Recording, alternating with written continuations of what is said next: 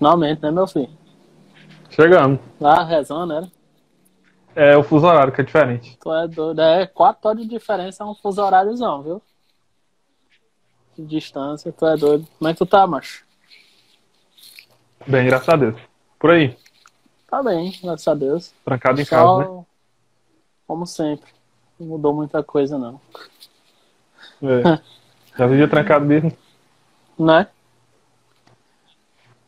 E aí, macho?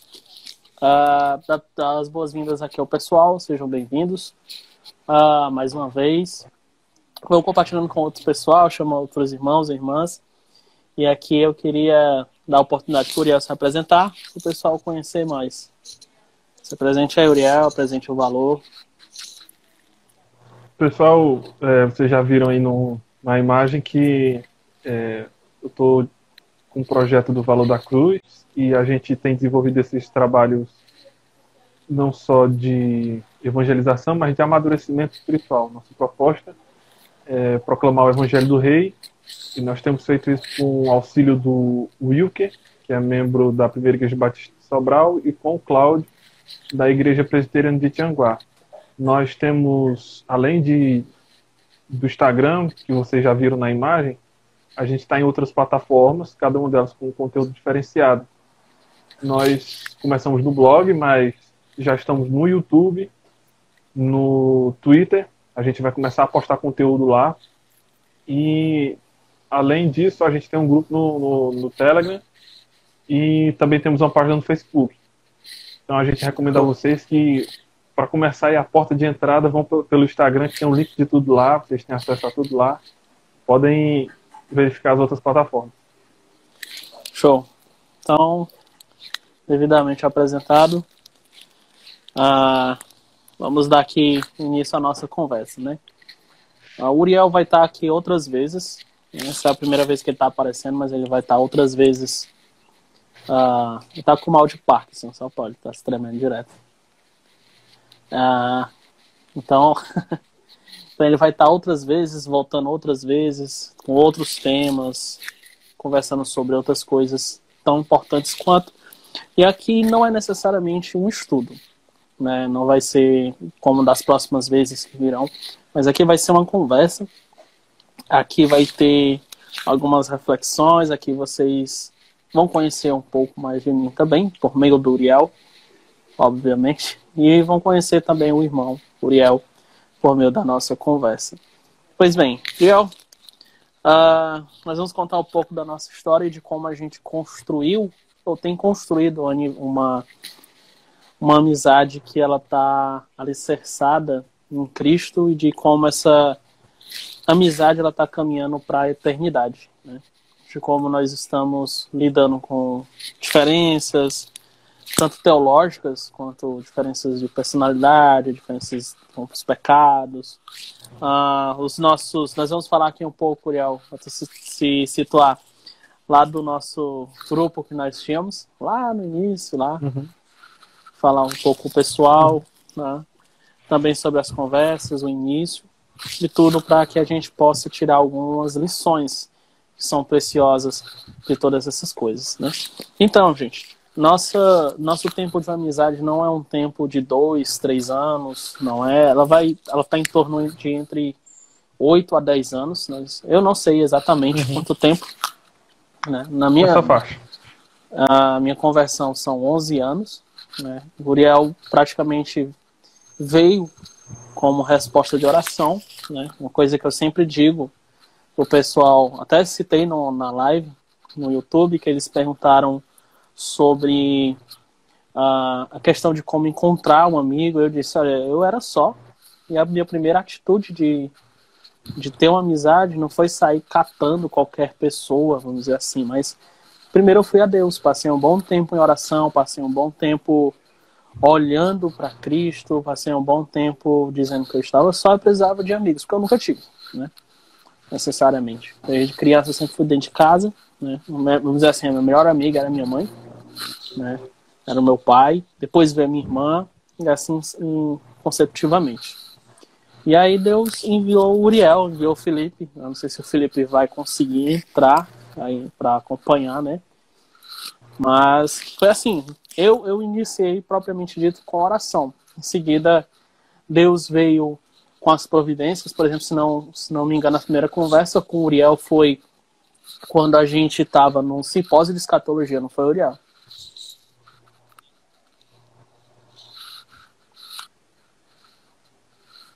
Tá me ouvindo, Uriel, direito? Travou aqui. Travou aqui o final. Pronto. Eu, disse, eu tava dizendo aqui que provavelmente, eu não me lembro muito bem, mas o nosso início de amizade foi quando a gente estava no simpósio Napoleão Falcão, lá na, na Madureira.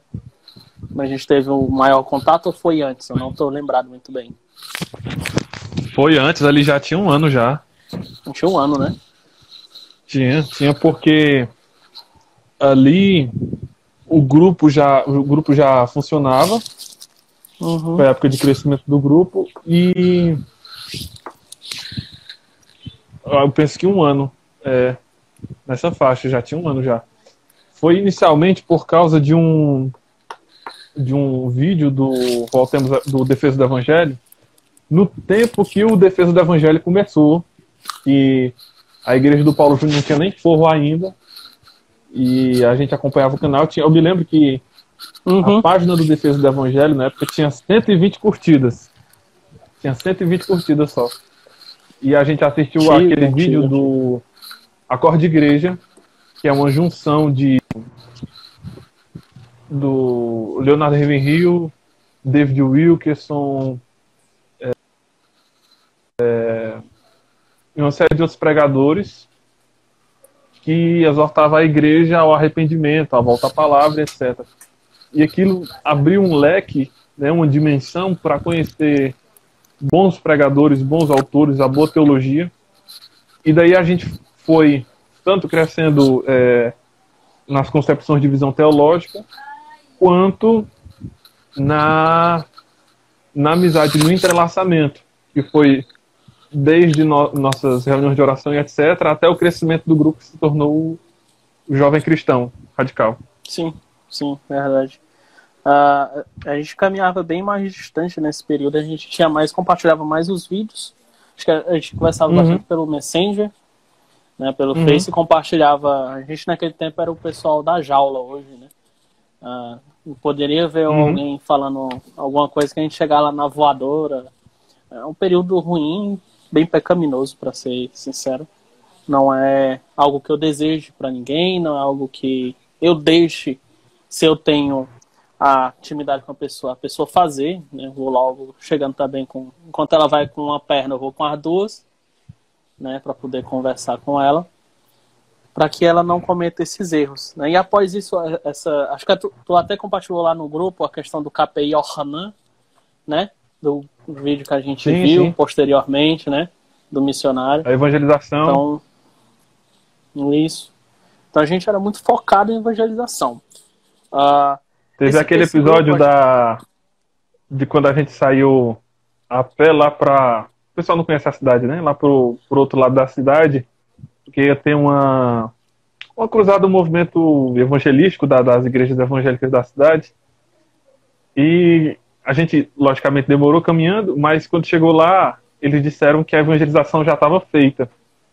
Não, aqui está todo mundo evangelizado. Mas... Quando a gente foi investigar, a gente foi nas casas, o que é que os críticos vieram fazer aqui? Ah, o pessoal chegou aqui entregou panfleto.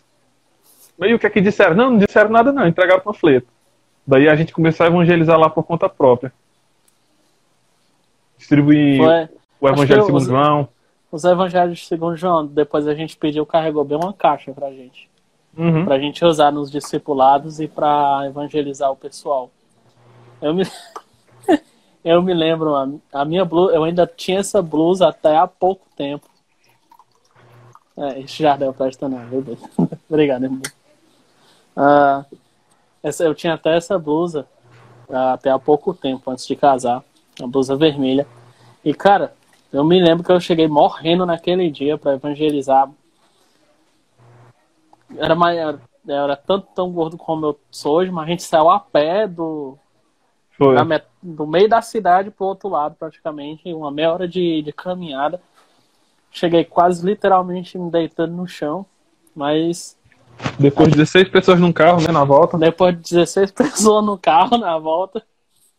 E aí a gente teve que reevangelizar os lugares que o pessoal tinha dito que tinha evangelizado. Né? A gente ainda teve um trabalho sobre, sobre Maior. Quem, acho que eu até me lembro, enquanto o pessoal estava fazendo as coisas, a gente estava evangelizando ainda o pessoal, né? A gente estava ainda na calçada, avaliando algumas coisas do Evangelho de João com, uh, com esse pessoal, que é muito importante, né? E aí a gente uhum. já tinha um, um, entendimento melhor de evangelizar, né? A gente já tinha um, um, entendimento não tão quão profundo nós temos hoje de evangelho, mas essencial, né? Nós ainda tínhamos muito fôlego. Hoje nosso fôlego já está no 50% ali, já justamente por causa de algumas coisas que a gente fez. Acho que aqui a gente acho que vai dar tempo a gente compartilhar um pouco com o pessoal, Exa sabe? Exaustão, né? Né? É, ah, o que assim, eu tenho, eu tenho 24 anos, né? E tu também é mais novo do que eu, se eu não me engano, são três anos mais novo é. do que eu. Ela tem 21. Então, uh, por exemplo, o pessoal que às vezes vem, vem, conversar comigo, o pessoal, e aí, cara, tu já viu isso? Eu já, eu já, já participei disso. Ah, ah é, cara, já participou disso? Eu já participei disso também. Já liderei plantação de igreja apenas com 24 anos, justamente porque a gente começou muito cedo, né? Precocemente. Desde... Exatamente, a gente começou precocemente e não somente isso, mas a gente se desgastou muito, né? O pessoal está ouvindo muita uhum. questão de um grupo, de um grupo que a gente está citando, mas é que ah, depois da gente consolidar essa questão da amizade por meio de algumas atividades da igreja, por meio de rotinas da igreja, a gente começou a ter, a formar um projeto, né? A, a, uhum. a, ter um grupo de oração e esse grupo de oração foi a melhor coisa que Deus já fez nas nossas vidas, eu creio. Foi o melhor campo onde nós, onde nós, ah, como é que eu posso dizer? Foi o melhor campo onde Deus nos colocou para sermos treinados. Foi o melhor campo onde o Senhor nos colocou para sermos refinados sermos direcionados uns pelos outros. Acho que se não fosse por aquele grupo uh, onde nós fazíamos muitas coisas, nós estaríamos bem mais perdidos, vamos dizer assim, do que nós estamos hoje. Uhum. É. É, ah. Começou com, com nós e um, um outro rapaz, né, o Gleison, que hoje não está mais na igreja. E depois eu, o Felipe, que na época era um novo convertido, o pessoal conhece. O Felipe tá aí, chegou agora para dizer que eu tô mentindo. É o nomezinho dele aí embaixo. Tá, e escreve hoje no, no, no, grupo do Telegram, no, do Piedade. E morre hoje, né? E daí veio mais gente, o Pedro e muita gente. O ápice foi um grupo de 25 pessoas, onde a gente teve que começar a estreitar um pouco no sentido de é, a gente fazia reuniões de oração semanais, horas a fio. Tinha um trabalho de. E o Felipe deu bastante ênfase na questão do, do discipulado. Até hoje é uma área que ele é bastante forte. A formação de novos convertidos. E é, incentivar as pessoas que ainda não eram batizadas a se batizarem. Mas mesmo assim, né, não vou dizer apesar, mas talvez até por isso, é, muita oposição foi gerada e não significa que ela tenha sido aquele, aquele velho ditado, né? O que não mata engorda. Se não matou, então engordou a gente. É, Engordou mesmo. Se, é, então, se, se foi. Se, se a gente sobreviveu, né? A oposições no quesito é, mentira sobre orar para que a liderança seja amaldiçoada. É, que mais? É, ser proibido de pregar, ser transferido de congregação. É, ser ameaçado de exclusão. Ser levado a, a conselhos teológicos e todo tipo de coisas.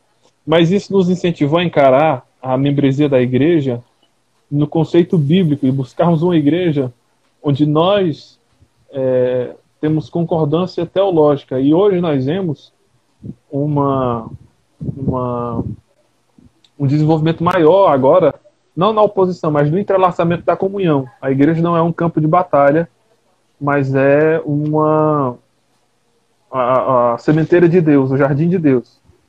O pessoal está perguntando aqui onde é que tem igreja tradicional em Sobral. Tem a primeira igreja batista de Sobral, que fica próximo ao quartel, lá no centro. Tem a igreja presbiteriana do Brasil, que fica no Campo dos Velhos, próximo ao Parque da Cidade. E tem a igreja batista Batista Betel no, na rua São Judas Tadeu. No Sumaré.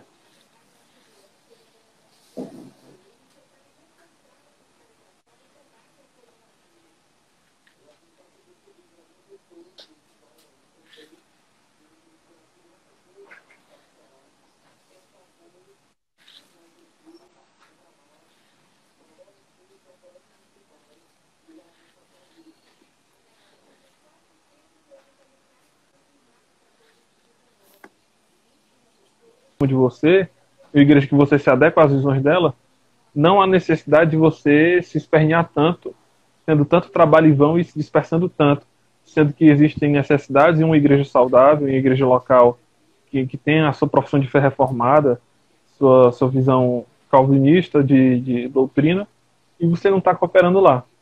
Acaba desfalcando. Uhum. A tua conexão tá meio ruim, já. O pessoal tá com dificuldade de ouvir. Vocês estão me ouvindo bem?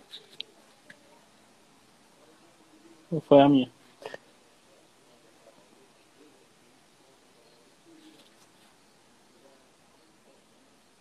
Fator?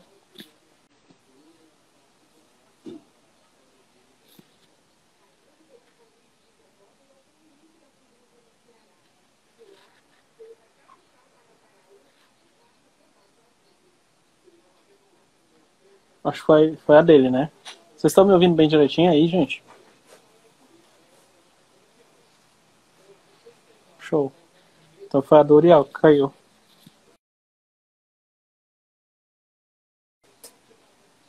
É, foi o, o Uriel que caiu. Deixa ele voltar, qualquer coisa nós continuamos aqui. Vamos continuar. Deixa eu tentar esclarecer o que, é que, tava, o que, é que ele estava dizendo. Aqui em Sobral nós temos algumas congregações tradicionais. Temos aqui eu faço parte, né? Aqui eu estou, aqui eu sou membro, inclusive o meu líder estava aqui, ou tá, não sei, que é o Jardel, que é a congregação Batista Betel, na rua São Judas Tadeu, na no, no bairro do Sumaré, aqui no Sumaré. E tem aqui a irmã Socorro, é, um, é uma mulher que eu amo muito, assim, uma senhora é uma segunda mãe para mim, que ela tá aqui, né, tá aí dando o endereço. E, e aí tem esse endereço e tem também a, a igreja presbiteriana aqui próximo. Deixa eu botar o Uriel de novo aqui.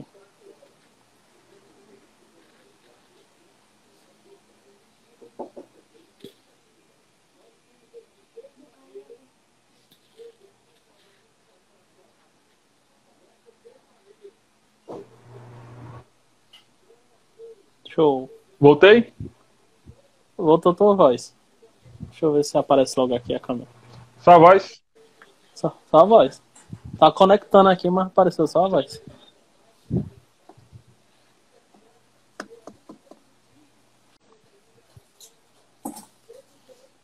É, minha irmã. Minha irmã veio aqui. Eu vi, tá lá em cima vendo esse tanto de deixar água. Pois é, então nós temos essas três, três congregações aqui tradicionais uh, em Sobral. E uma coisa importante, uh, vocês estão vendo que a gente está é que a gente fazia dentro desse grupo. A gente tinha um hábito de reunir-se pelo menos a cada 15 dias para que a gente pudesse orar juntos, ler a Bíblia juntos, conversar sobre o que a gente lê na Bíblia, ler livros juntos, espalhados assim, uma casa um pelo outro, e nessa medida que a gente fazia essas coisas, a, a gente tirava um tempo que pode ser muito estranho para muita gente que vai ouvir isso aqui. Mas quando a gente tirava esse tempo, a gente tirava um tempo para se autoavaliar. A gente avaliava uns aos outros, a gente uh, guiava uns aos outros, a gente dizia onde é que o outro estava errando, dizia o que é que o outro cresceu, o que é que precisa uh, caminhar, o que é que precisa melhorar em todas essas questões. Então a gente se reunia com esse propósito de se autoavaliar, de melhorar, de crescer e de se direcionar uns aos outros. Na medida que a gente pegava e direcionava algumas atividades da igreja. Ah, fora esse grupo maior que a gente tinha, nós tínhamos um grupo menor, que às vezes por causa da distância, a gente não poderia é, se reunir, a gente não podia estar juntos. Então o que acontecia? Ah, nós tínhamos pessoas ah, em, cada, em cada lugar, por exemplo, nas congregações, como é de costume da Assembleia de Deus, e a gente, nesses lugares, por exemplo, a gente reunia-se em oração, juntos, em cânticos, em estudos, às vezes passávamos noite estudando. É, não é brincadeira, a gente passava realmente noites estudando. Tem gente testemunha, o próprio Uriel é testemunha uh, dessas coisas. Então a gente aproveitava muito bem. Ali foi onde eu aprendi. Uh, muitos reclamos, você não consigo passar muito tempo orando. Na verdade, não é porque você simplesmente não consegue, é porque você não sabe nem por que você ora. Você não somente não sabe por que você ora, você também não sabe sobre o que ora. Então, o Uriel voltou, deu certo, nas três tentativas, igual o Paulo. né? Eu estou contando um pouco, acho que tu ouviu da questão do grupo, de como a gente fazia. Uhum. Né? E as pessoas hoje, os jovens, jovens, vocês que estão ouvindo, por que, que, que, não oram tanto? Porque não sabem o que é oração e por que vocês oram. Nós, nós tínhamos listas gigantes, vamos dizer assim, de oração. Nós tínhamos uh, uh, pessoas por quem orar, nós tínhamos pessoas por quem nós queríamos orar, nós tínhamos pecados uh, que nós, nós confessávamos aos outros e cada um ora, orava uns pelos outros nós tínhamos pessoas ali com, com problemas, então nós confessávamos pecados e guiávamos a uma restauração de pecados. Era um grupo bem, bem, bem amplo, assim, vamos dizer assim, de atividades espirituais. Ali nós fomos ah, literalmente ideia... moldados, né? A ouvir a crítica e a descer o cacete ao mesmo tempo. Uhum. A, a ideia interessante da, da convivência cristã é do amadurecimento através da, da comunhão, do desenvolvimento mútuo. Provérbios diz que a amizade é como o ferro que amola o ferro. Então, é, a igreja é um lugar onde você abençoa e onde você é abençoado. No desenvolvimento da comunhão da amizade, você vai lidando com pecados dos outros e as pessoas também vão lidando com os pecados. É, como Paulo diz, a igreja é a família de Deus. Então você vai intensificando essas relações, aprimorando e evidentemente com um grupo mais seleto. Você sempre vai ter pessoas que você tem mais proximidade e exercitando. É interessante, se você procurar na, na Bíblia, a expressão uns aos outros. Você que tem Bíblia em aplicativo, dá uma, uma pesquisada aí. Coloca lá só uns aos outros e vê quantas listas, quantos mandamentos aparecem. Ele manda amar uns aos outros, ele manda pastorear uns aos outros, ele manda confessar os pecados uns aos outros, ele manda orar uns pelos outros, e uma série de outros mandamentos são importantes uns aos outros. Se eu não me engano, a, a expressão aparece mais de 16 vezes no Novo Testamento, uns aos outros. Então, cuidado mútuo. E é um meio da graça. A, a gente perdeu pela noção ou de que a igreja é um espetáculo, então eu vou para assistir, eu vou para ver o que é que vai dar, o que é que tem para hoje e vou embora, né, e acaba ali. Ou que é um grupo intelectual. Então eu concordo com isso, eu acho isso interessante, esse camarada fala bem, eu, eu concordo com as posições dele, mas não há posição na prática, na vida, na vivência. E, e isso é cortar o meio da graça que desenvolve a fé cristã, que é a comunhão dos santos. Tanto que os, os, os exercícios espirituais, eles podem ser feitos individualmente ou coletivamente. Então você vê, por exemplo, a oração, você pode orar sozinho e pode orar em conjunto, os cânticos do mesmo jeito, a leitura e a meditação da palavra e tantas outras coisas. Exato, o Kaique está perguntando aqui se as reuniões eram constantes. Eram. A gente se reunia de 15 em 15 dias, mais ou menos, durante uma tarde, assim, de 1 às 5, quase de noite. E era bem produtivo. E é, isso é importante porque quando você está em contato com os outros e você está tá orando é, e tendo causas de oração, você consegue ter uma noção de como você estava e como você está. Seu desenvolvimento espiritual. Porque se você vive sozinho, e daí alguém te perguntar, ah, você está bem? É, eu não sei quem foi que disse, mas quem disse que sempre está bem é porque nunca está bem. Quem nunca teve mal é porque nunca teve bem. Quem diz, não, tá tudo bem, tá tudo bem. Na verdade, a pessoa não está bem não quer dizer, né? Então, é, esse, esse checklist constante, esse desenvolvimento, essa percepção um do outro, é importante para o desenvolvimento espiritual. Foi e continua sendo. E é, é, como a live é sobre amizade, é interessante que a dinâmica de amizade hoje não é a dinâmica bíblica. Qual que são os motivos para amizade? O que é que se considera amigo? Ah, amigo é o cara que eu sigo no Facebook, ou que eu sou amigo no Facebook, eu sigo no Instagram e tal. Isso é superficial, porque você começa com facilidade, tudo que vem fácil vai fácil também. Se perde fácil. É, amizades por interesse. O, o, a amizade hoje é muito mais por o que a gente chama de network. Ah, eu, eu quero falar com um cara aqui porque ele tem um contato, ele pode me botar na empresa tal. Não, esse camarada aqui, ele, ele sabe de alguma coisa, eu vou tentar sempre com segundas intenções que não seja o desenvolvimento pessoal e o desenvolvimento do outro. É, amizade hoje em dia pode ser também, o que as pessoas costumam dizer, como simpatia. Esse cara, gente boa, sou tanto amigo dele. E aí, galera, e aí, esse aqui é meu amigo. Você percebe que quem é amigo de todo mundo, das duas, ou não sabe o que é amizade, ou não, nunca teve amigos. É, a noção bíblica de amizade é, é, tão pesada que Jesus usa ela no último sermão dele com os apóstolos, dizendo que agora eu não chamo mais vocês de servos, eu chamo vocês de amigos. Porque ele chamou ele de amigos, de filos, amor filos, amor de amigo. Efraim vai usar aí é, os quatro amores do livro, né? É, o amor de amigo em João e na Bíblia inteira é, tem a ideia de aquele que é capaz de dar a sua vida pelo outro como Jonatas e Davi. A Bíblia diz que a alma de Jonatas se ligou à alma de Davi. Totalmente fora do network, né? Porque se fosse amizade interesseira, Jonatas estaria perdendo enquanto se relacionava com Davi, porque o trono era dele. Então a amizade não tem segundos interesses, questões financeiras, prestígio, fama ou qualquer outra benesse, mas sim a pessoa.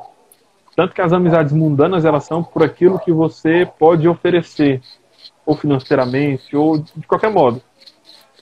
E não pela pessoa. Assim são as amizades, por exemplo, do filho pródigo, em Lucas 15. Você percebe que enquanto ele tinha tudo, né, os mundanos ali o cercavam, ele era o, era o rei do camarote, todo mundo gostava dele. Depois que ele perde tudo, ele fica sozinho com os porcos.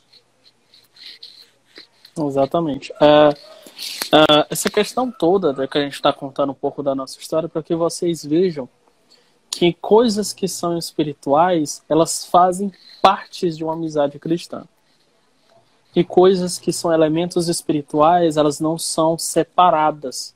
E que a gente pouco usufrui hoje porque nós somos muitas vezes negligentes mesmo né? Por exemplo, as nossas conversas, compartilhando sermões, o próprio grupo. Inclusive, eu estou com um livro, Uriel, que, que baseou muito a criação depois de uma estrutura do grupo aqui na minha frente, que é o Diário de John Wesley, do Clube Santo.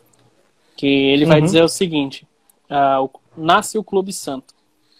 No início do ano de 1729, ele começa não apenas a ler, mas a estudar a Bíblia como o único padrão de verdade, o único modelo da religião pura. Assim, ele acreditava ver uma luz cada vez mais clara e indispensável necessidade de ter a mente que havia em Cristo. Não apenas parte, mas toda ela, e de caminhar como Cristo caminhou.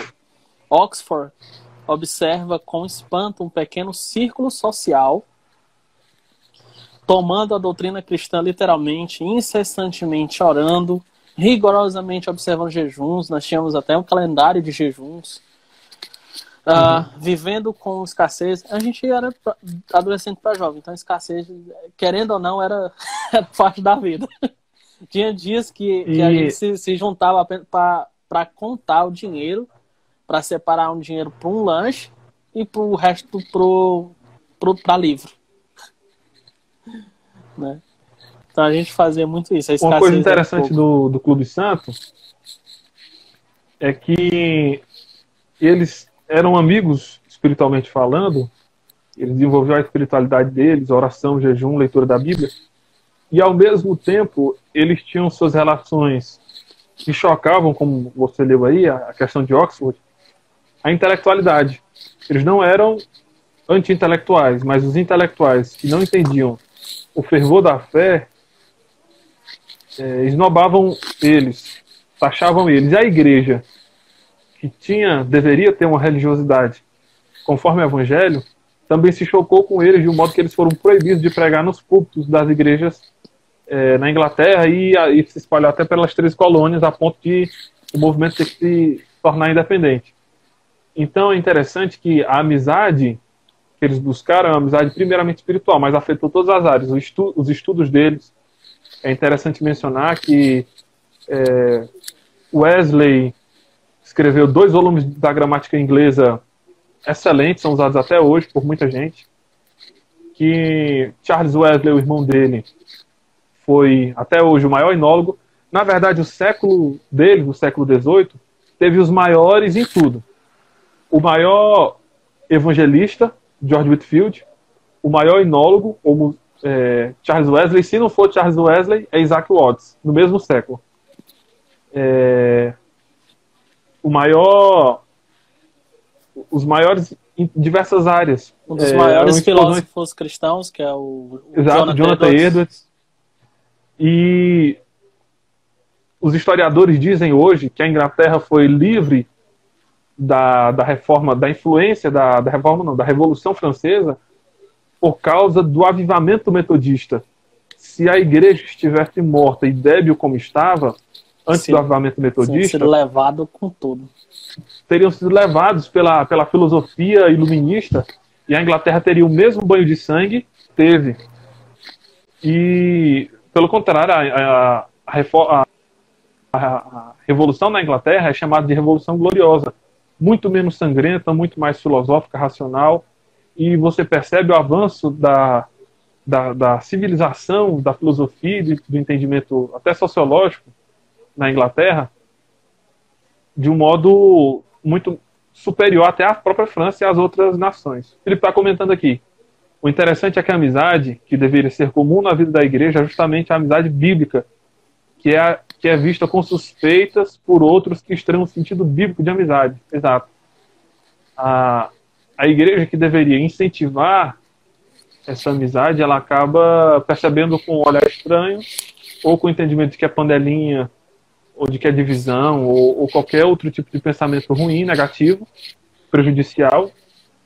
E eu queria passar a bola para ti agora com a, com a questão da, do tema da amizade. O povo Sim. diz muito que as cinco pessoas, não sei quem foi que inventou isso, mas o povo diz. As cinco pessoas que nos cercam, a média das cinco pessoas, é, representa aquilo que nós somos, muito provavelmente. Ou no ditado popular, diga com quem tu andas, eu direi quem tu és. Então,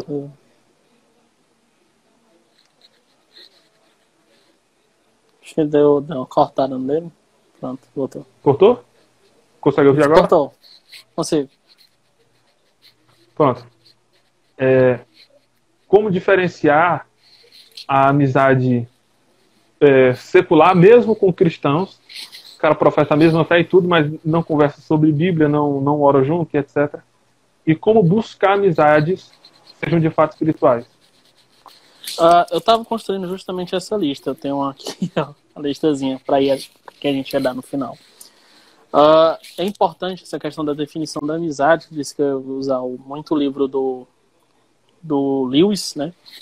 Lewis, ele, ele coloca a amizade como a base dela, um interesse comum, né? O que é aquilo que nós construímos em comum. E isso pode ser no trabalho, isso pode ser nos estudos, ou seja, o conceito do Lewis é muito amplo, podendo aplicar tanto a cristãos como não cristãos. Nós temos uma determinada base para ter uh, essa amizade, que é o quê? Não é a pessoa simplesmente concordar comigo, ela ter a mesma visão que eu, a mesma coisa que eu chego e disse assim, cara, eu gosto, uh, tava pensando sobre o filme do Star Wars, é, é bem, é bem marromeno, né? O cara, isso é mesmo, é, gostei muito não, pronto ali já tem uma base em comum e tem uma visão em comum também de, de, de filme, por exemplo. Então eles vão construir ali uma conversa e um companheirismo dentro da amizade. Só que assim, a, eu participei de uma, de uma live, tá? nós colocamos esse, esse tema, né, essa, essa base, só que eu vou um pouquinho mais além. Para se construir uma amizade completa, propriamente dita, é, cristã, ela vai muito além disso. Ela vai de uma intimidade. Ela vai de uma reciprocidade. Quando eu me abro para outra pessoa, a pessoa vem e consegue me direcionar, e isso nós chamamos dentro da Bíblia de comunhão. É o John Owen, uhum.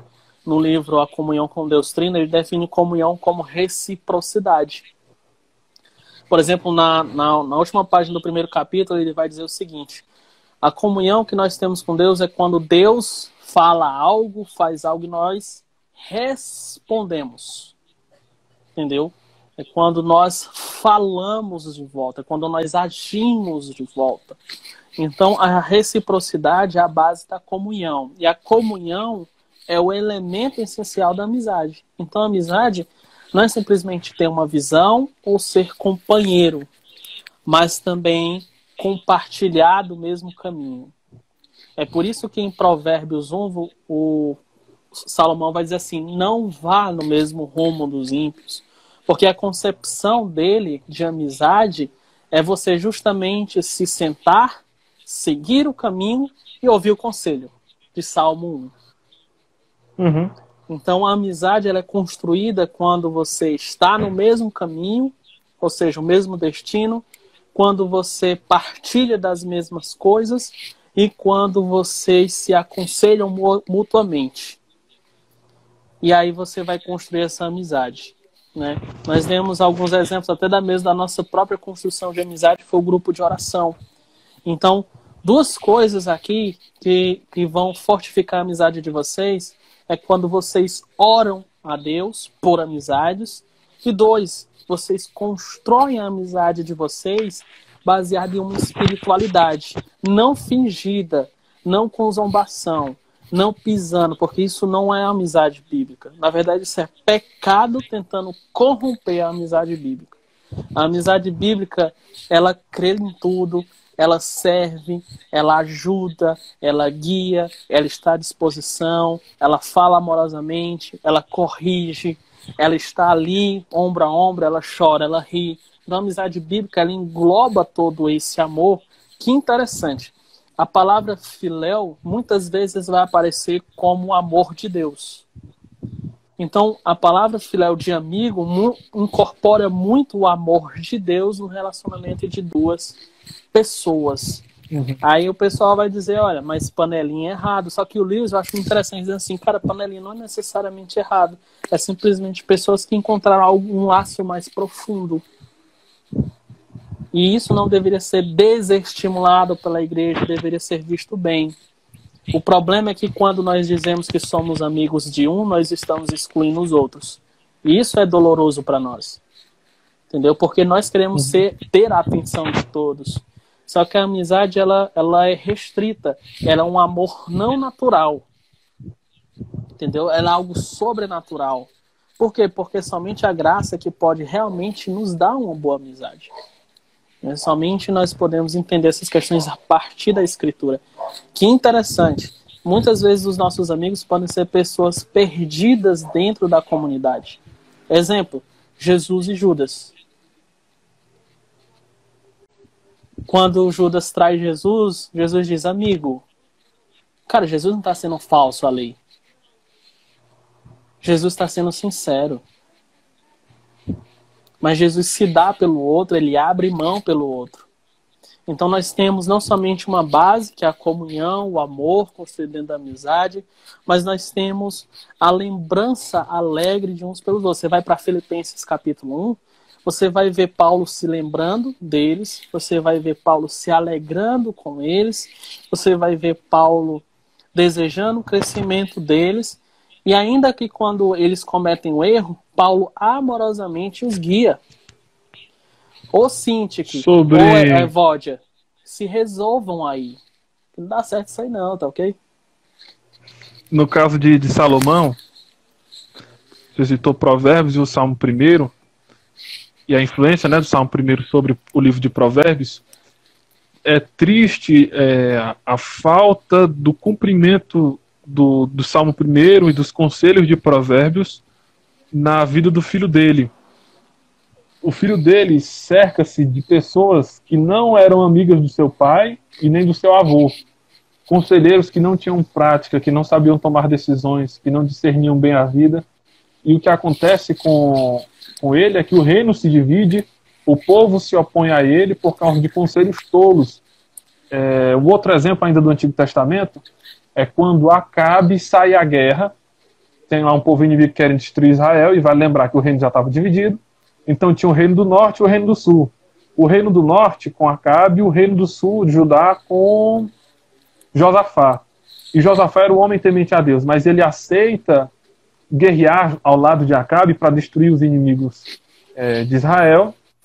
Só que no meio da batalha, Deus, para punir Josafá, deixa eles à beira da destruição e sem água. E é necessário que Josafá se arrependa ali e ore porque ele ficou no meio do destroço. A noção é, do, do, texto de Paulo, bíblica sobre o, o, tema, é tão forte que ele diz que é julgo desigual, que não é só o casamento, é qualquer relação de intimidade com ímpios. O julgo desigual, por exemplo, você pega o julgo que coloca no, nas costas, né, no lombo do, do animal. Se você pegar um, um cavalo e um boi, o jugo vai ficar torto, porque o cavalo é mais alto que o boi. Então eles vão andando, eles vão sair tortos. Tudo que eles fizerem vai sair torto, eles vão destruir a plantação.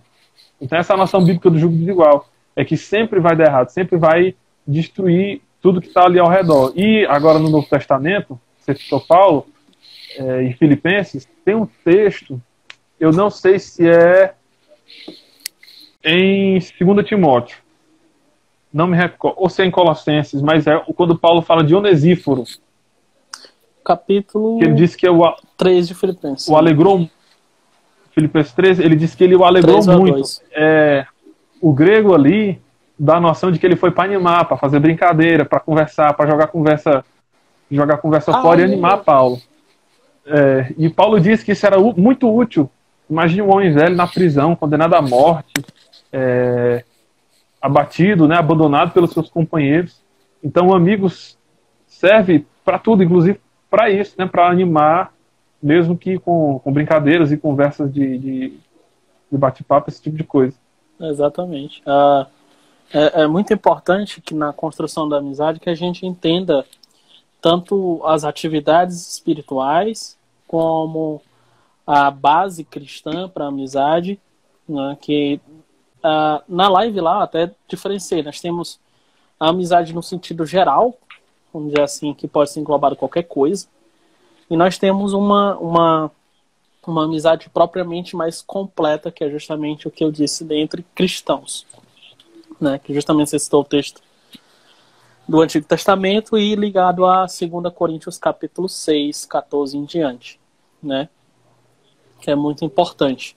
Uh, e um fator muito importante que eu quero colocar aqui que é as questões dos conflitos. Para a construção de uma amizade saudável, bíblica, entre homens, não somente a atividade espiritual, não somente a, a visão bíblica, é, compartilhamento de coisas, de ideias, conversas, de alegrias, como a gente falou, mas também a própria questão do conflito, ela é muito essencial na formação uns dos outros. Para quem não sabe, eu e Léo nós temos diferenças teológicas muito opostas, vamos dizer assim, algumas coisas. Né? Por exemplo, ele é um presbiteriano, eu sou um batista, então na questão do batismo de criança a gente já tem um, um abismo, na linha de aliança a gente tem outro abismo. Uh, e até mesmo quando eu falho, falho e falhei já. Aqui o batistério. Né? Aí dá dois anos de batistério aí. Dá. Tava sei lá quantas crianças. Enfim, eu, eu acabei de beber um pouco. Ah, o que que acontece?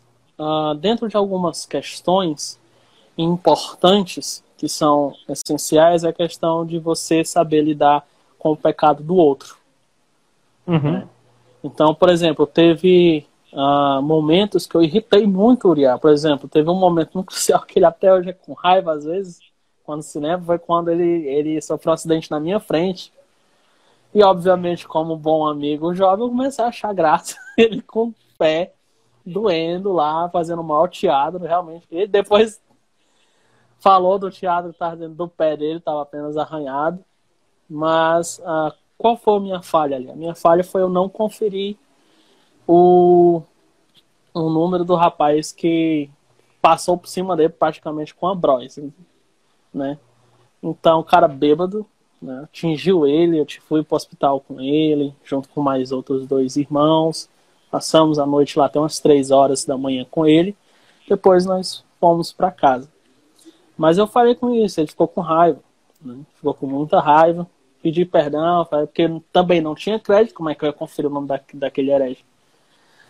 Né? Mas deu certo. Né? Depois a gente passou um tempo assim meio distante, mas depois pediu perdão, nós reconciliamos e estamos até aqui hoje. Às vezes eu falho com ele, né? A última vez que ele veio para cá, eu não pude receber por causa do meu trabalho, infelizmente, né?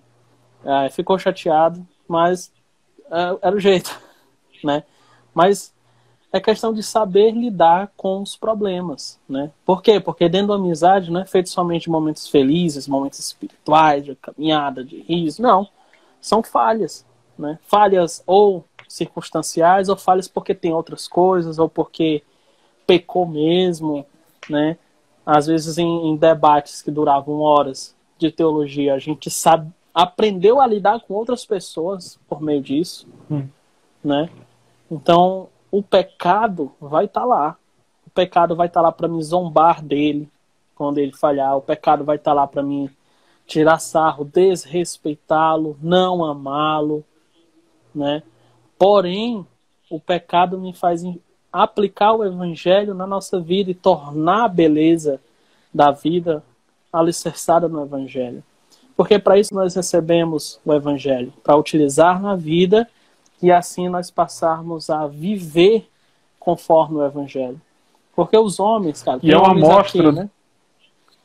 Pode dizer. É uma amostra do, do, da, do processo de santificação a santificação dos crentes ela acontece de uma maneira é, não instantânea, mas é um processo, e com altos e baixos, mas ela continua. Pode piorar, pode melhorar, mas ela não morre, ela continua.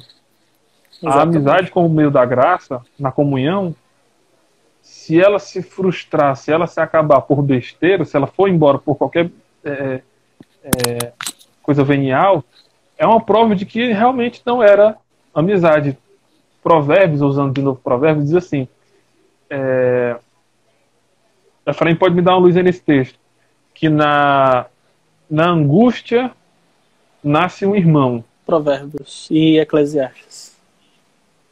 Tem é, que ele diz que ele fala do amigo e depois diz que na, na angústia nasce um irmão. Então, é, é no tempo da adversidade que a, seja espiritual, crise de fé, ou lidando com pecados, ou, ou crises financeiras, ou dificuldades em outras áreas, que se provam o, o real sentido da amizade e a intensidade dela.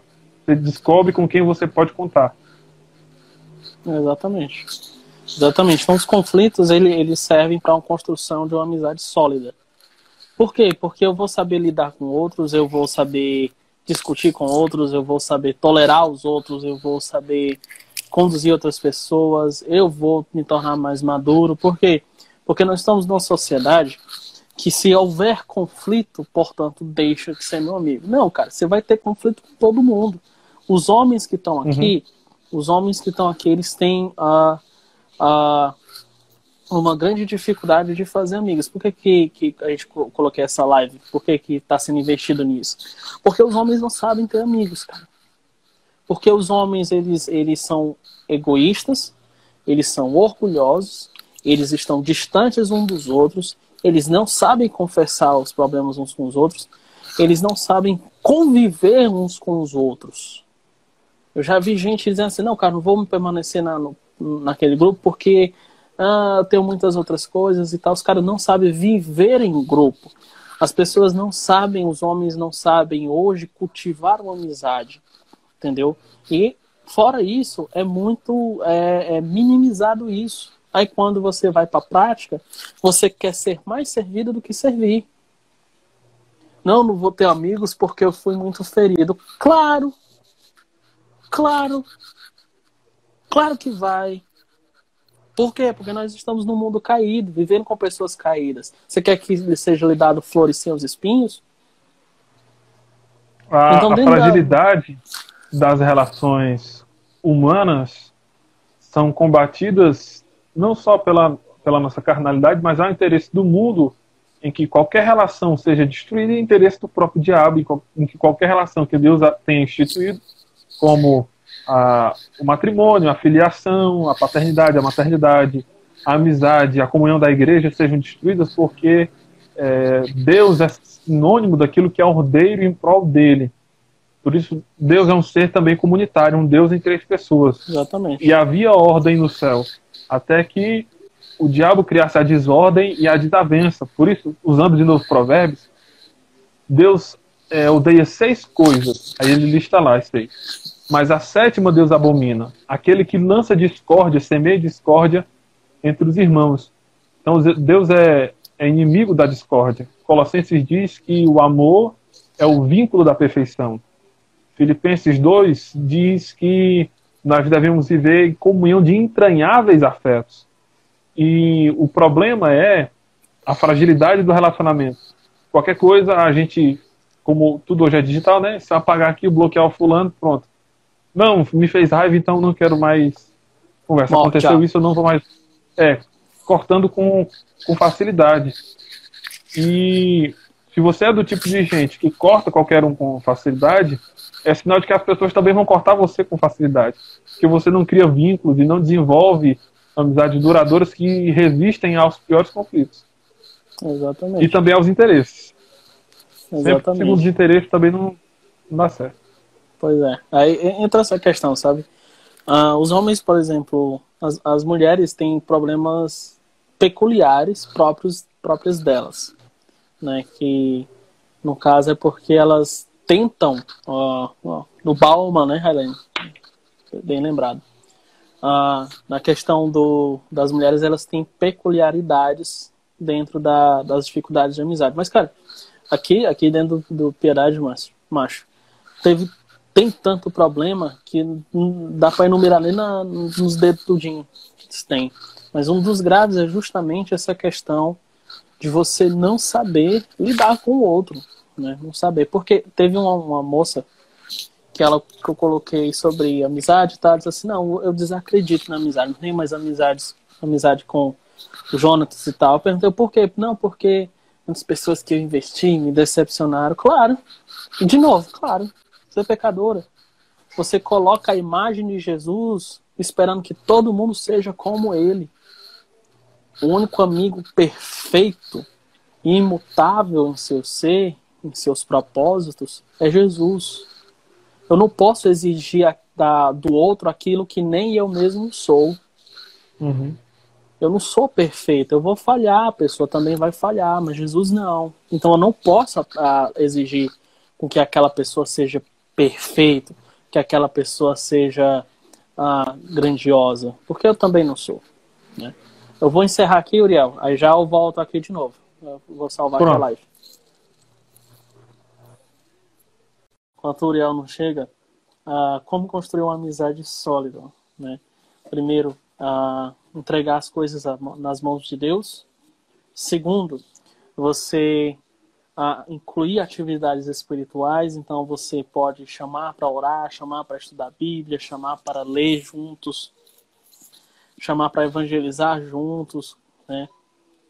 São atividades rotineiras da vida da igreja, são atividades que vocês podem fazer juntos, cobrar-se um dos outros as coisas que vocês podem fazer, né? Vocês deixaram de fazer.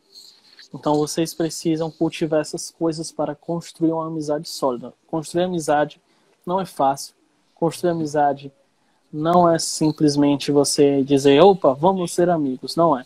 Envolve todas essas coisas, envolve você saber lidar com conflitos com o evangelho, envolve você compreender que o outro está sendo transformado pela imagem, na imagem de Jesus, ou seja, você tem que ter misericórdia, você precisa ter graça, você precisa simplesmente orar, tirar a crueldade do coração, porque naturalmente no nosso coração é um psicopata, assassino de reputações e se deixar também assassino de pessoas. Então nós devemos olhar para o amigo de forma graciosa. Se ele errou, falhou comigo, doeu, vai conversar, vai se resolver, vai pedir perdão, porque amar um amigo é assim, né? Não é somente na amizade que isso é colocado, mas também como um todo é colocado. Se alguém faz algo que eu não concorde, é a mesma coisa, eu entendo, é graça, porque eu também vou fazer algo que ele também não gosta, né? E aqui é onde foi que a gente parou. A gente não pode exigir dos outros aquilo que nós não somos. Nós não podemos exigir perfeição, sendo que eu não sou perfeito, você não é Deus. Nós não somos pessoas cultuáveis. Nós prestamos culto a um Deus que nós servimos. E a amizade é, aqui é um ponto importante, a amizade é uma amizade eterna. É uma amizade eterna. Isso aqui, isso aqui é muito importante porque eu vou começar a desfrutar da amizade já aqui, sabe? Já aqui. Se eu não consigo desfrutar já aqui, eu não vou conseguir dispor, é, é, aproveitar ela na eternidade. E provavelmente o meu coração não pertence à eternidade. Pertence a outro lugar é um lugar que tem uma pessoa quer. Então, nós precisamos entender essas questões importantes sobre amizade, né? E aí, passo por Uriel, por Uriel falar algumas coisas, algumas considerações, lições uh, o pessoal sobre amizade. Nosso melhor amigo, como cristão, é o próprio Cristo. Ah, o plano de Deus é nos tornar mais parecidos com Ele, com seu Filho. Romanos 8, 29 diz que Deus nos escolheu, nos predestinou para sermos feitos conformes à imagem do seu Filho, para que ele seja o primogênito entre muitos dos irmãos. Então, olhando para Cristo, percebendo o caráter dele, as virtudes dele, o comportamento dele, os hábitos dele, a amizade dele, nós temos primeiramente a satisfação do nosso coração. Então nunca busque nas amizades e nos relacionamentos humanos aquilo que é próprio do, de Cristo, que é o melhor amigo que conhece e discerne a alma, que está dentro de nós pelo seu espírito. Então nunca exija dos outros algo que só cabe a Deus fazer e agir. É, buscando a Deus como melhor amigo, você vai conhecer pela providência de Deus, pelo encaminhamento de Deus, amigos que sejam conformes Cristo, que sejam modelos a serem imitados, como Paulo disse. É... Sede meus imitadores, como eu sou imitador de Cristo. Amizades que nos incentivem, nos preparem. Veja Apolo com Priscila e Áquila, em Atos 18, ele conhecia até o batismo de João, mas depois ele já não tinha noção. E daí eles chegaram, levaram ele para a casa deles, conversaram com ele e lhe prepararam para o caminho do Senhor. Então, desenvolva amizades que fazem você crescer em conhecimento e te chamam para os bastidores, para o particular, para que você cresça e seja projetado. Após esse, esse relacionamento, essa amizade, é, até de, de, tutor e de, discipulado, Apolo passa a pregar em outros lugares como se fosse um assistente de Paulo. É, então tem amizades que projetem você espiritualmente, que façam você crescer e, e servir mais, mais e melhor a, a igreja. Desenvolva amizades para todas as horas. Veja como Davi e Jonatas, numa hora de oposição, de traição e de abandono do rei Saul, ele foi acolhido e Jonatas se pôs em risco, pôs sua própria conta em risco por amor a Davi. Então, a fidelidade mostrada em todos os tempos. Os amigos de Jó que são tão criticados, é necessário dizer que eles eram sim amigos dele. Eles não entendiam a situação da maneira correta, eles não é, discerniram bem o que acontecia, mas perceba que quando Jó perde tudo, eles ficam sete dias de luto, sentados com ele, sem dizer nada. Então a amizade ela é relevante até para o silêncio, porque a própria companhia, o simples fato de estar perto, ainda que não seja para dizer nada e fazer nada, mas só o fato de estar perto já é abençoador. Então tenha amizades que sejam companhias para todos os momentos. Exatamente. É, é interessante que uh, o pessoal utiliza muito como jargão dizendo assim, rapaz, é um amigo de Jó mesmo. Cara, eles não estão totalmente errados. O problema deles não era nem a teologia. O problema deles é a falta de sabedoria. Que estava exatamente estava tão ruim em sabedoria que um jovem precisou ir dizer, olha, com licença, com todo respeito a vocês por serem mais velhos e terem mais experiência do que eu, uh, mas eu preciso dizer alguma coisa, vocês estão errados. E você percebe quando vai para o capítulo final de Jó, você não vê que ele tá, ele, ele é advertido por Deus, né? Você vê, você vê os outros, mas ele não. Parece que ele acertou, ele foi mais sábio. Por quê? Preste muito bem atenção você vê que em tudo ele estava calado. Então, muitas vezes, o, o, aconselhamento ao amigo, muitas vezes não é você falar demais. É, a maioria das vezes é você ouvir demais. Para depois e as falar. As pessoas hoje são muito aptas para falar. São, são muito aptas a dizer.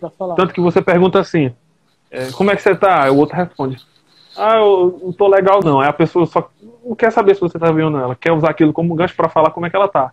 Então ela começa a dizer sobre ela, fala muito sobre si, ah, eu também não tô legal não.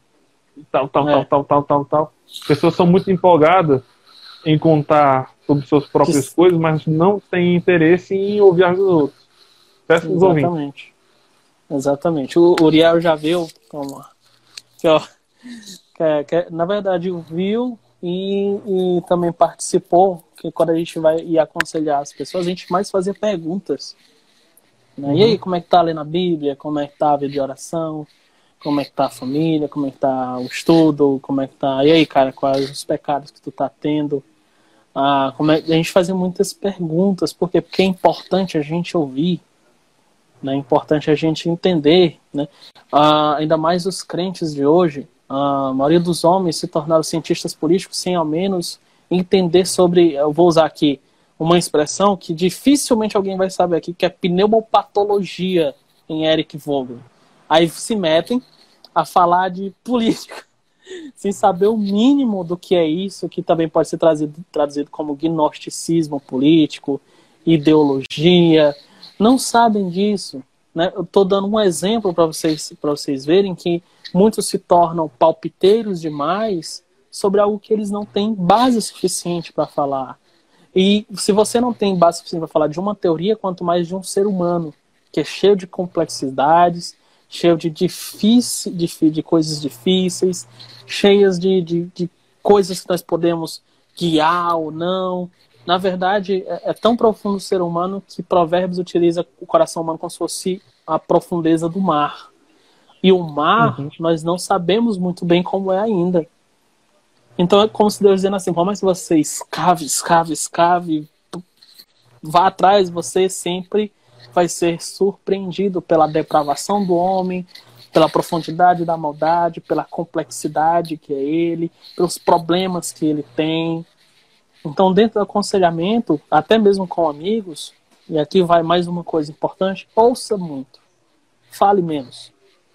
Né? Eu Uriel, hoje, por causa da distância, a gente não conversa tanto, mas quando a gente senta, vamos dizer assim, para uhum. conversar, é muita coisa. Né? Cara, fazer e ainda tem aqui... a mesma liberdade de intervenção, né?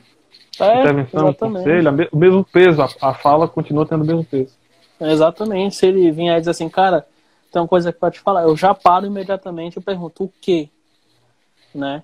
O que que você quer falar, né? Quando eu vou falar, cara, isso aqui, para para ouvir o que. Por quê? Porque é importante, porque é necessário.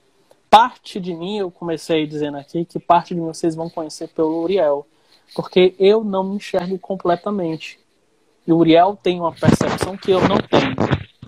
E vice-versa. Assim, e vice-versa. Assim como eu tenho a percepção do Uriel que ele não tem.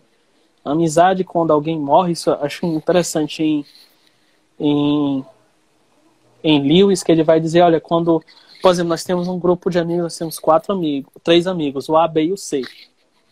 O A morre, portanto, pedaços do B e do C se foram. Uhum. Isso aqui é muito interessante, porque quando um se vai, nós perdemos parte. Porque parte daquela pessoa poderia rir. Cara, eu achei ele engraçado. Os outros às vezes não acham. Eu acho ele perceptível aqui, sabe? Aí o outro vai e diz, não, né, eu não, não concordo. Ou seja, pedaços da personalidade da pessoa são percebidas pelos amigos. Uma coisa que eu gosto muito de falar para o pessoal de dizer assim, ah, você por comentar a comunhão de você com sua igreja local. Tá bem, não, eu não gosto do pastor Penque dali, não gosto dos irmãos ali. E a minha pergunta sempre, eu não estou perguntando o que você acha deles, eu estou perguntando como é que você está lidando com a igreja. Como é que você está servindo a sua igreja local. Sabe por quê? Porque a igreja local, ainda que não sejam todos os seus amigos, assim, de profundos, mas são seus irmãos, são uma família. E aquela família, elas têm percepções de você que você não tem. Muitos dos meus pecados, muitos dos meus erros, meus irmãos em Cristo vieram dizer assim.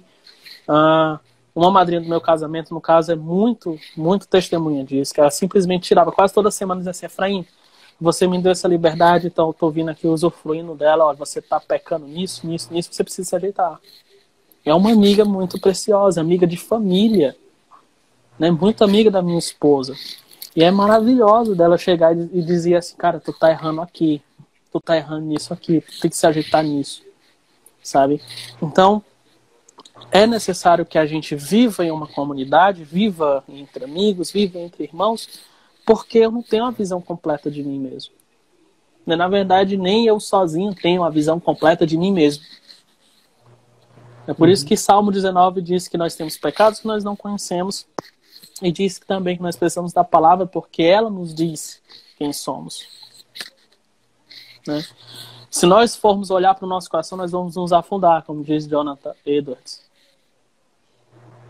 Porque é perverso, é mal. Então, a amizade, a vida ao redor, essa grandeza é muito mais ampla do que simplesmente você se reunir para comer uma pizza e um café. Na verdade, ali são laços de união sendo formados para a eternidade. Né, e eu sou muito grato a você, ao Felipe que estava aqui, ao Jardel, que entrou agora de novo, né? ao Pedro, que está aí também. São pessoas que me acompanharam. Né? Vocês, tirando o Jardel, são mais antigos. E viram muito do, do da, de muitas coisas, assim como eu vi muitas coisas de vocês. Então a amizade aqui não é uma amizade de contos de fadas, é uma amizade real que tem coisas difíceis. Aí tem a amizade do Felipe. Eu tinha me esquecido que ele tinha saído. Mas ele tá aí. Ah, o Felipe, somente o Felipe. Né? O Felipe é o que estava mais próximo até hoje. Né?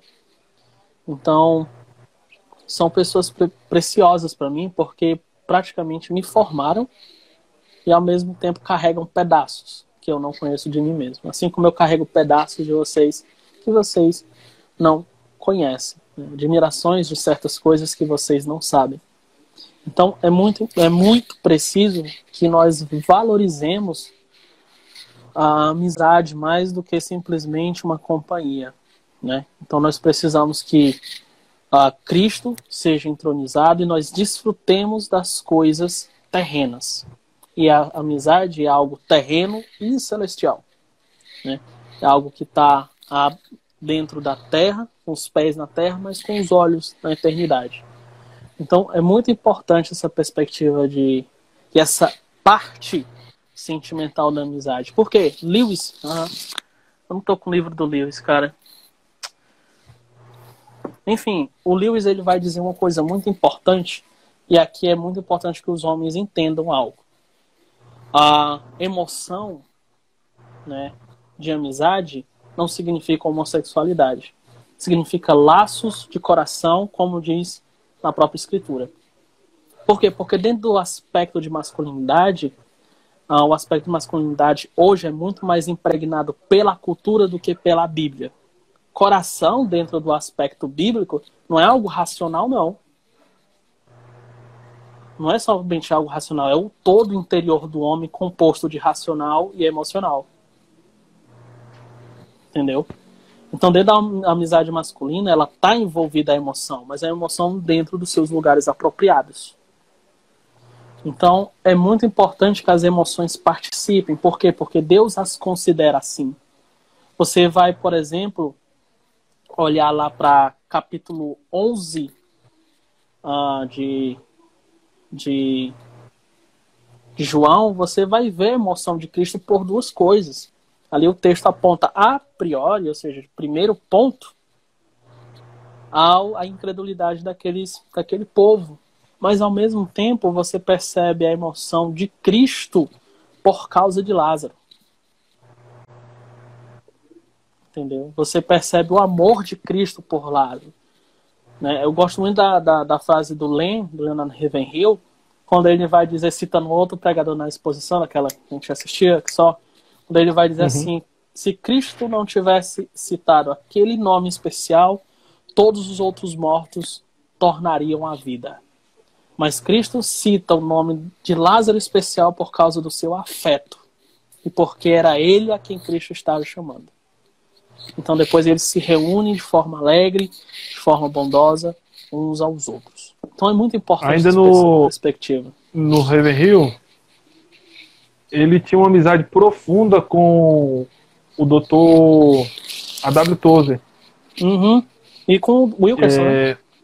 o, E com o Wilkerson, a ponto de o filho do, do Leonardo Ravenhill ser David, como David Wilkerson. Ele colocou o nome do filho dele como o nome do amigo.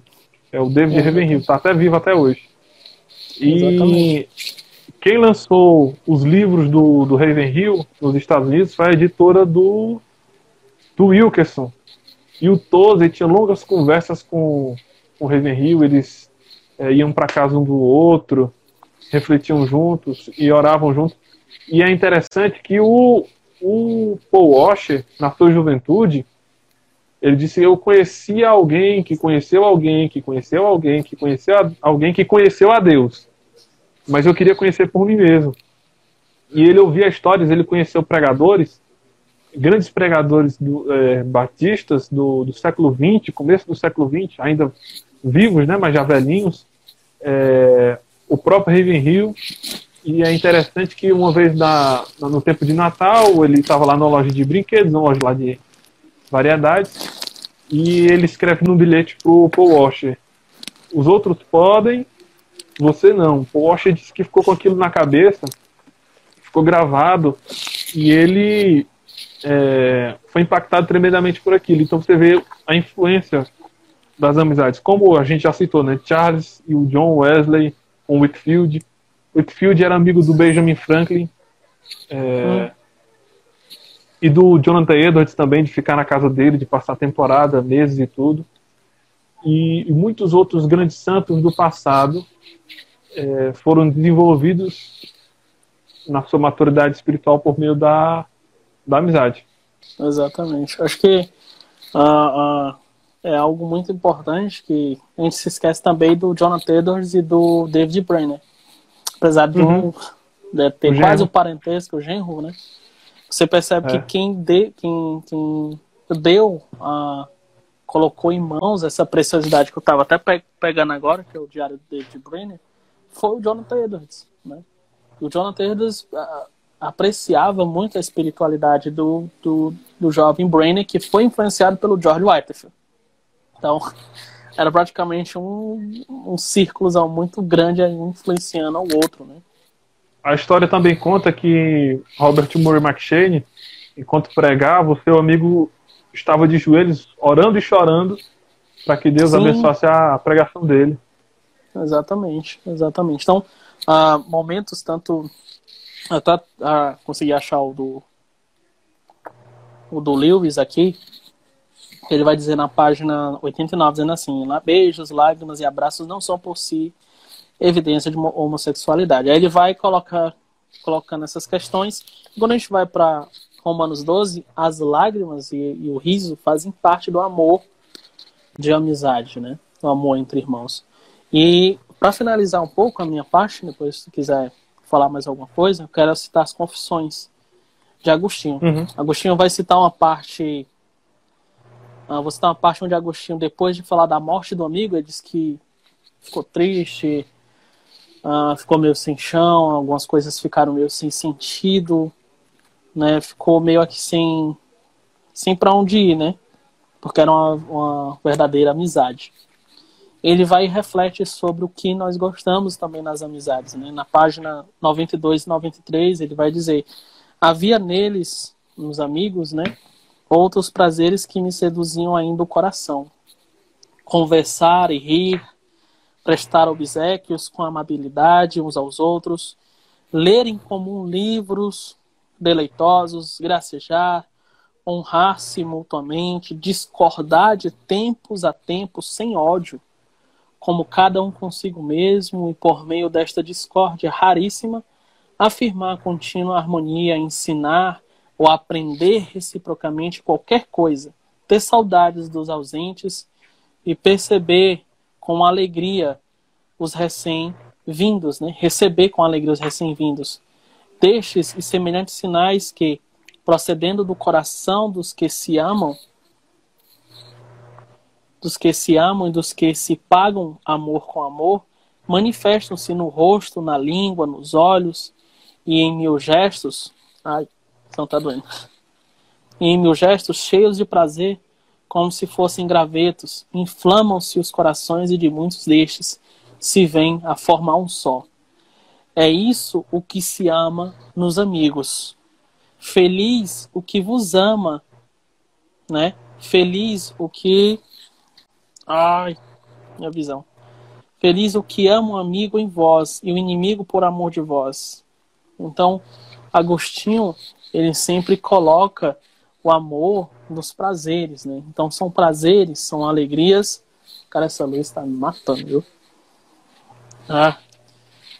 Então, enfim, ah, o que nós precisamos entender é que a alegria ela está em volta, mas também o choro a união, mas também a discórdia respeitosa uns aos outros, os prazeres e várias outras coisas que nós ah, precisamos entender sobre a amizade. E é muito importante isso de Agostinho depois que ele perde um amigo, depois que ele ah, entende melhor algumas questões que precisam ser esclarecidas sobre a amizade, ele chega a essa conclusão. O que é que nós amamos nos amigos? Né? Nós amamos nos amigos aquilo que é de prazeroso. E o que é que é prazeroso? Tudo que nós fazemos com os amigos. Desde as discórdias até mesmo as alegrias. Quiser completar? Eu... Por mim, por mim eu, eu concluo naquele, naquele passo a passo, né, naqueles tópicos lá sobre a importância e a relevância da, da amizade, como encontrar, etc. E Agora eu faço agradecimento pessoal, né, pelo convite e momento de comunhão numa, numa distância grande que a gente está tendo por causa da quarentena. É, a gente costuma se ver uma vez em um mês, uma vez em dois meses nessa faixa, né, nas viagens e tal, encontros e desencontros.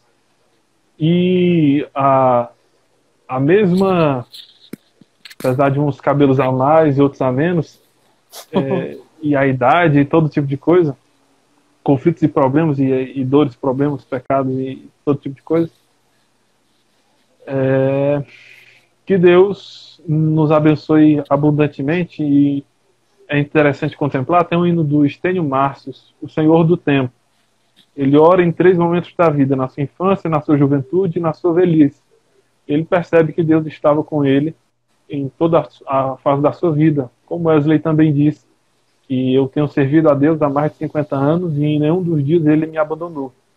Assim uhum. nós percebemos a graça de Deus atuando em nosso coração nesse relacionamento é, entre amigos, que é profundo e que percebemos a graça de Deus, é bom ver a atuação de Deus no outro, ver a graça de Deus no outro, mudando, capacitando, dando projeção, honrando o ministério, o serviço, desempenhando e dando mais capacidade, isso nos alegra muito. Uhum. Então, Deus abençoe. A pessoa tá, tá achando, não, gente, é porque eu tenho uma astigmatia. Então, a, a luz, ela afeta muito como eu enxergo ou não. Por isso que eu tô botando a mão assim. Então, Uriel, eu que agradeço. Valeu pela conversa, obrigado pela comunhão. Né? Deus abençoe a todos vocês que estiveram com a gente. Sigam o projeto do irmão Uriel, que é o Valor da Cruz. O que tá falando aí. Então, uh, Deus abençoe a todos. Muito obrigado. Aqui nós estamos falando, dando início ao projeto uh, de lives uh, nas segundas-feiras. Beleza? Então toda segunda nós vamos ter lives. O Uriel vai voltar outras vezes, se Deus quiser, mais para frente. Uh, no próximo nós estaremos aqui juntos, beleza? E aqui eu quero dar um aviso a todos.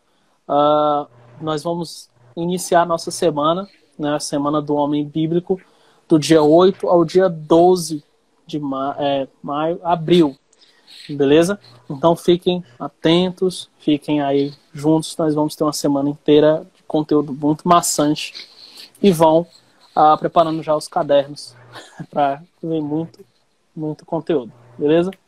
Então, Deus abençoe a todos ah, e até a próxima. Tchau, Ariel. Tchau. Até a próxima.